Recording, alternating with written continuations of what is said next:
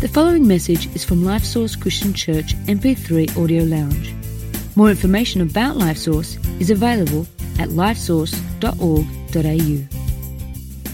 It's the beginning of the year, and we are calling two thousand sixteen the year of success. The reason we call it the year of success is because I just want you to be successful. I want this year to be a huge year of success for you. The opposite of success is failure. So I don't want failure in your life. I want success in your life. But there are principles that bring success. And so we all hope to have success. But you know what? If you apply the principles I'm going to teach with you today, you don't have to live just in the hope of success. You actually position yourself for success. And so I want to open the Bible up to Genesis thirty-nine, where there is the principles of a successful man. And the Bible calls Joseph a successful man. And the reason he was successful is because he applied some very important principles.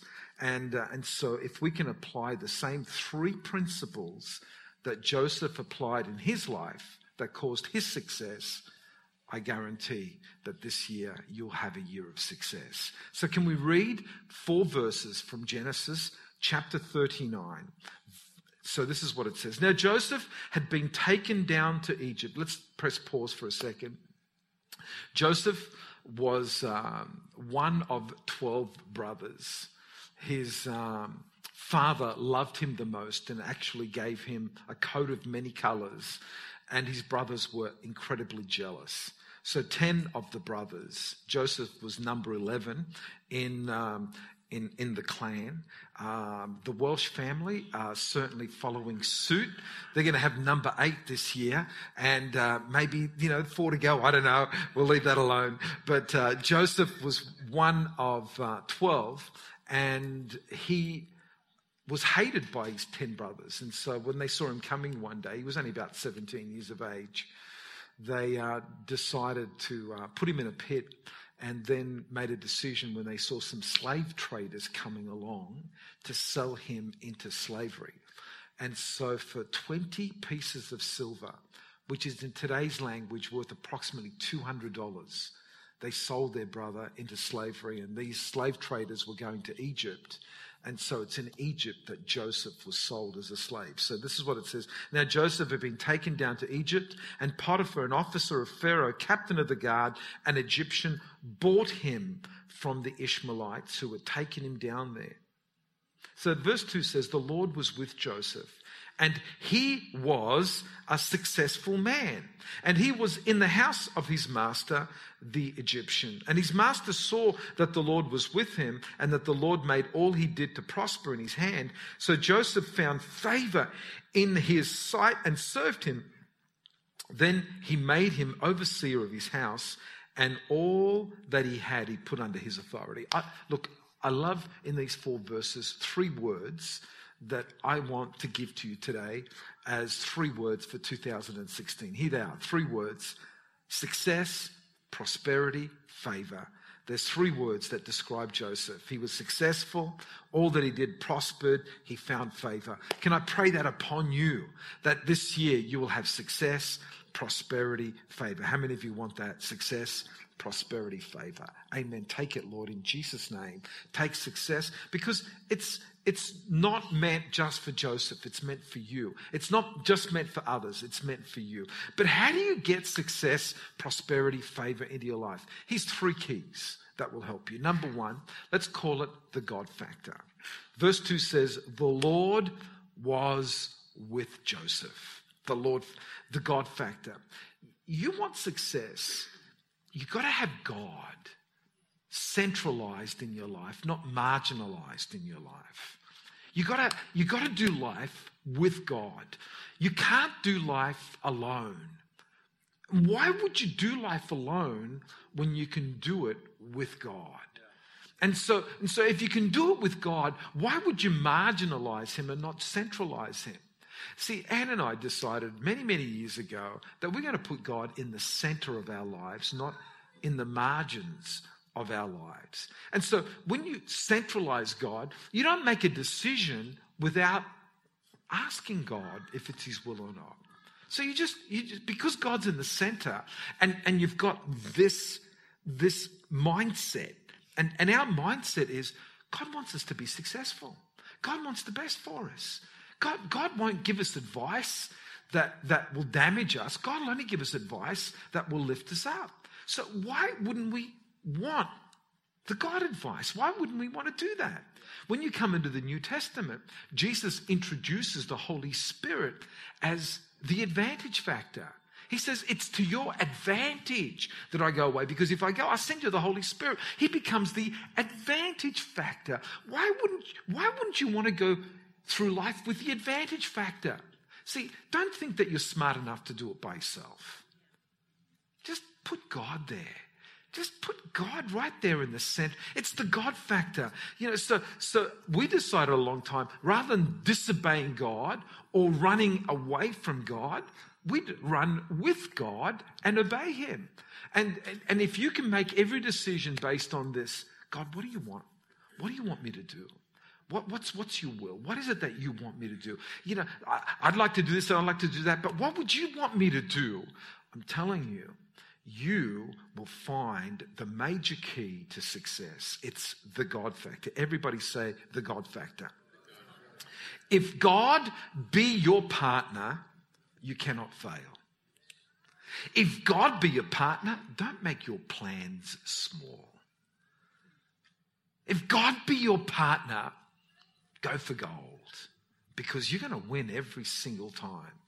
Just make sure that God is your partner, and he is in the center of your life. Okay, the God factor. The second key that Joseph had was this, is that his master saw that the Lord was with him.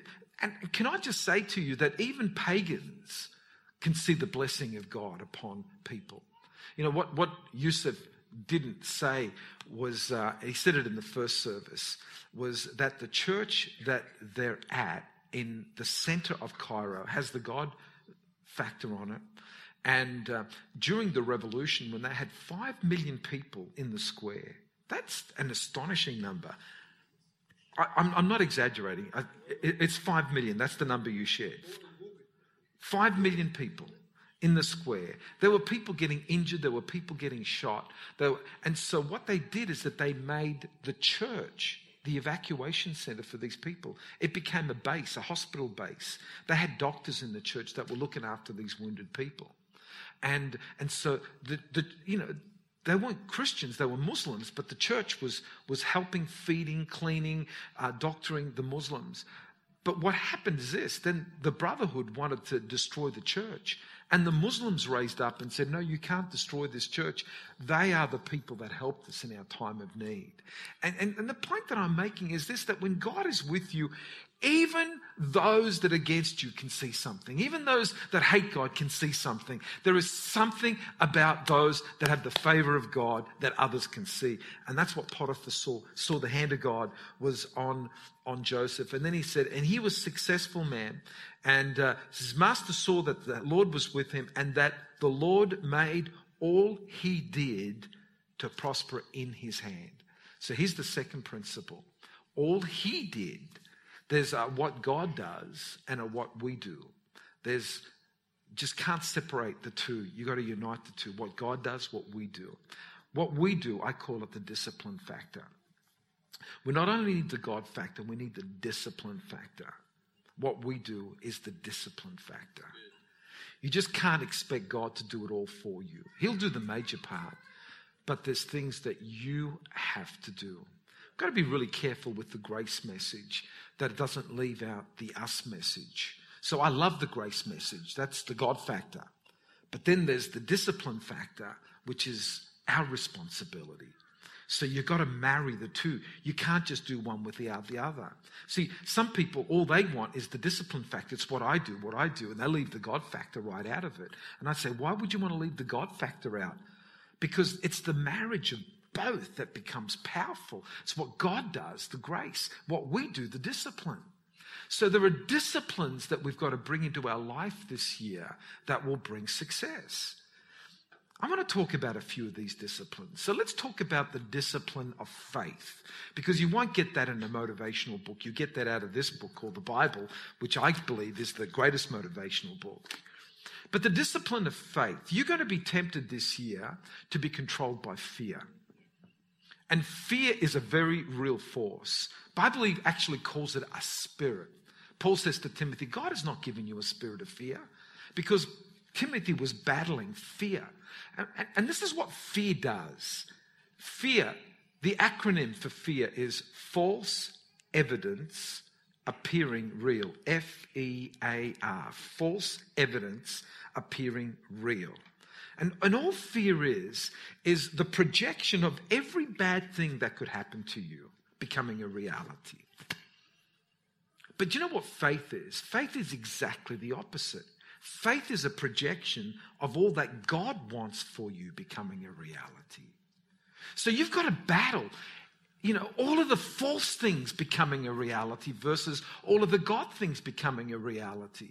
And so, so many people don't take a risk, a God risk, because of fear. And fear controls people. Some of you are sitting here right now, and, and the reason you won't take a risk is because you're afraid of failure. Well, let me tell you something. If you're a, nobody that's ever accomplished something did it without overcoming the fear of failure.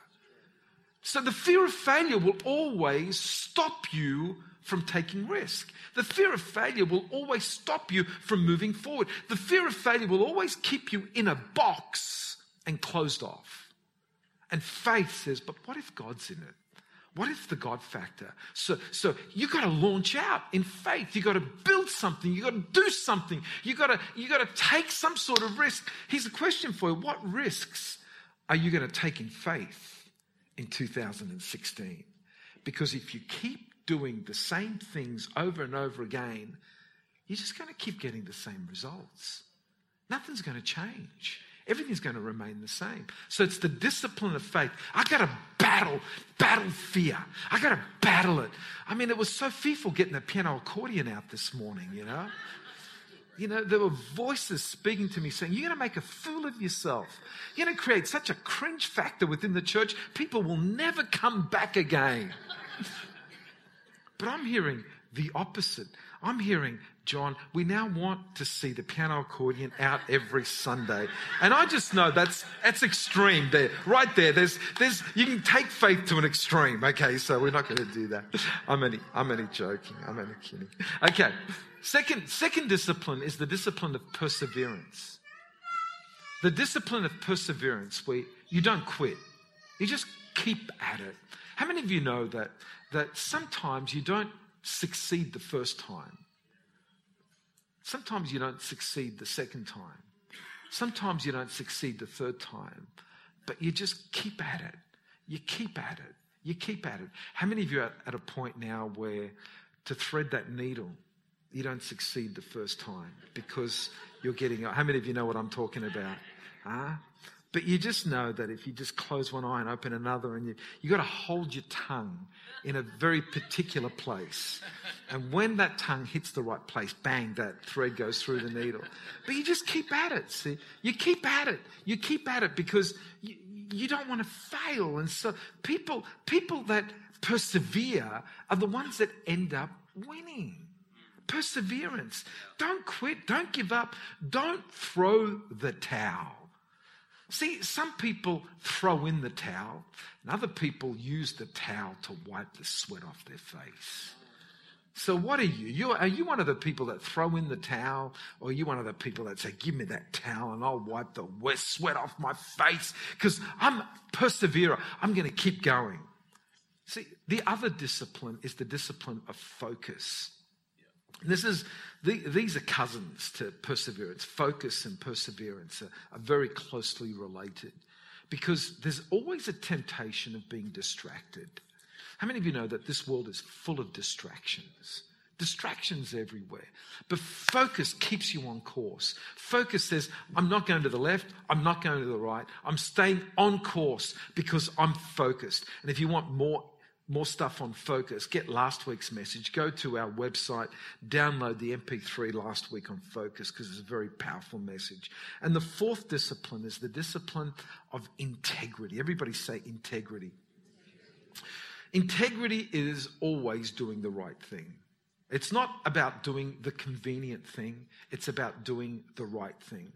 Because many times the convenient thing is the compromise. And you don't ever compromise on godliness. There's got to be this no compromise attitude to godliness. And Joseph was confronted with compromise with Potiphar's wife. There was this particular time when he's Joseph, he's in charge of the whole affairs of this man's house. And there were times when it was only Joseph and Potiphar's wife that were at home. And so she kept pestering him, you know, come on, sleep with me. You know, let's let's let's get together. And his attitude was, there is no way. This is this is not right. You are my boss's wife. This is not the righteous thing. She kept pestering him. He hung on to his integrity. This particular day, you know the story where, where she was so desperate that she grabbed hold of his cloak. And as he's trying to get away from her, she was able to rip the cloak off him. He ran out of the house. Get hold of this. He ran out of the house. And then she accuses him of trying to rape her and gets the hold of the cloak. See, I've got the evidence here. And so, and so poor Joseph, he had to forego his position as a very high person in Potiphar's house, because he didn't compromise on his integrity. I love that. Can I can I just share with you this one last point, and I'm about to finish, because it's the God factor, the discipline factor, and the third key to Joseph's success is what I call the Joseph principle. The Joseph principle is found in Genesis fifty, verse twenty. He actually reveals it clearly right at the end of his story. And, and the end of the story is when the brothers... They find, you know, you know, it's seriously, you need to read those last ten chapters of Genesis because they're so powerful. The brothers finally uh, realize that Joseph's in a position of power. Dad has now passed away. If Joseph wanted to, he could get revenge on them. We're talking maybe thirty, forty years later. They're still thinking, oh, mate, we're living under this fear of revenge. And Joseph has the power to do us some damage. And they go to, they go to him and they say, come on, what are you going to do to us? You know, are you going to take revenge now? And Joseph's response was, are you kidding me? Revenge? Hang on here. I applied the Joseph principle from day one. What's the Joseph principle? As for you, you meant evil against me, but God meant it for good. That's the Joseph principle, that whatever happens to you, God's going to turn it around and bring some good. How many of you know that there's some bad things that happen to us through no choice of our own? Some really bad things happen. But the Joseph principle says, you know what? I'm not going to seek revenge. I'm not going to seek to get back at them. Actually, I'm not going to absorb the bitterness or the anger into my heart. Because whatever evil anyone has, has ever done against me, God's going to turn it around and bring some good. Hey, you have started this year. Are you going to bring last year's junk into this year? Or are you going to leave it where it ought to be, just there last year? You know, don't, you know, I, I don't think there's one person here that hasn't had something bad happen to them last year. But you got a choice whether you bring the resentment of last year into this year, and as soon as you bring that resentment, it starts to pollute, because what happened in that moment affects what happens in this moment. And some people are always living in that moment, and it always spoils this moment. That moment will spoil this moment. You know what? This year is pretty well clear. I mean, we're into just a few days in, and it's pretty well clear. There's so much more of this year to be accomplished. So don't bring last year's hurts and pains into this year. You got to apply the Joseph principle. You meant it for evil, but God's going to turn good, going to bring good out of it. So I'm going to leave it where it needs to be, back there just leave it there. I'm going to leave it back there. I'm going to leave it back there. I'm not going to drag it with me. I'm not going to attach this rope around my waist and, and just drag it into the new year. Oh, my stuff, all my junk. And what's that smell? Is that you? Is that you? Is that you? Someone's, what? It's my smell. No, it's not me. I, I'm pretty sure it's not me. I, I bathed the front. Yeah, but what about the back? What about the past? Well, I can't let go. You don't know what's happened to me. You don't know what people have done to me. Well, they keep doing it to you. That's the problem, is that while you're hanging it on, you're just dragging it with you. It's time to let it go, to get a new start, a new start, a new start, a new release. It's the Joseph principle. Come on. God factor, discipline factor, the Joseph principle. Can you bring the Joseph principle into your life? They meant it for evil. God's going to bring it to good. Yeah. They meant bad. God's going to turn it around. Yeah. God's going to turn it around. I want everybody to say, God's going to turn it around. God's going to turn it around. I want you to think about that situation right now. Close your eyes, and I want to think. I want you to think about that situation, and I want you to declare into that situation, God's going to turn it around. God's going to turn it around. I want you to speak right now into that situation and say, God's going to turn it around. What they meant for evil, God is going to bring good out of it. What was meant to destroy me is going to make me stronger. It's going to make me more powerful. It's going to make me more determined. Is going to take me into success. In the mighty name of Jesus, I declare it over your life today, in Jesus' name. And now I speak release. I speak release from every past. Come on, if you need release from the past, I want you to open up the palms of your hands right now. If there's something that's been bugging you, if there's something that's been hurting you, just want you to open up the palms of your hands like this right now, because we're going to release it to God right now. Father, in the name of Jesus, right now, we let go of every resentment, every painful situation. We just bring it to you right now, and, and, we, and we release it into your hands. Lord, we apply the Joseph principle right now. Lord, I, I'm looking around and I see some people that have been betrayed. I've seen some people that have been abandoned. I see some people that have been ripped off. I've seen some people that promises have been made to them and it's been used against them. Words have been said that have been lies and deceptions, and it's caused pain and grief. But Lord, today we make a decision. We're not going to bring that pain and grief into the new year. We're not going to let the pollutants of the past keep polluting our present and pollute our future. We make a determination today to apply the Joseph principle. What they meant for evil, you make, you're going to bring good out of it. You're going to bring good out of it. And today we let it go. We let it go. I want you to say, I let it go in Jesus' name. I let it go in Jesus' name. I let it go in Jesus' name. Just speak it. I let it go in Jesus' name. Thanks for listening to this message from Life Source Christian Church M P three Audio Lounge. We invite you to visit us online at lifesource dot org dot a u to find out more about our church and to also access other free resources.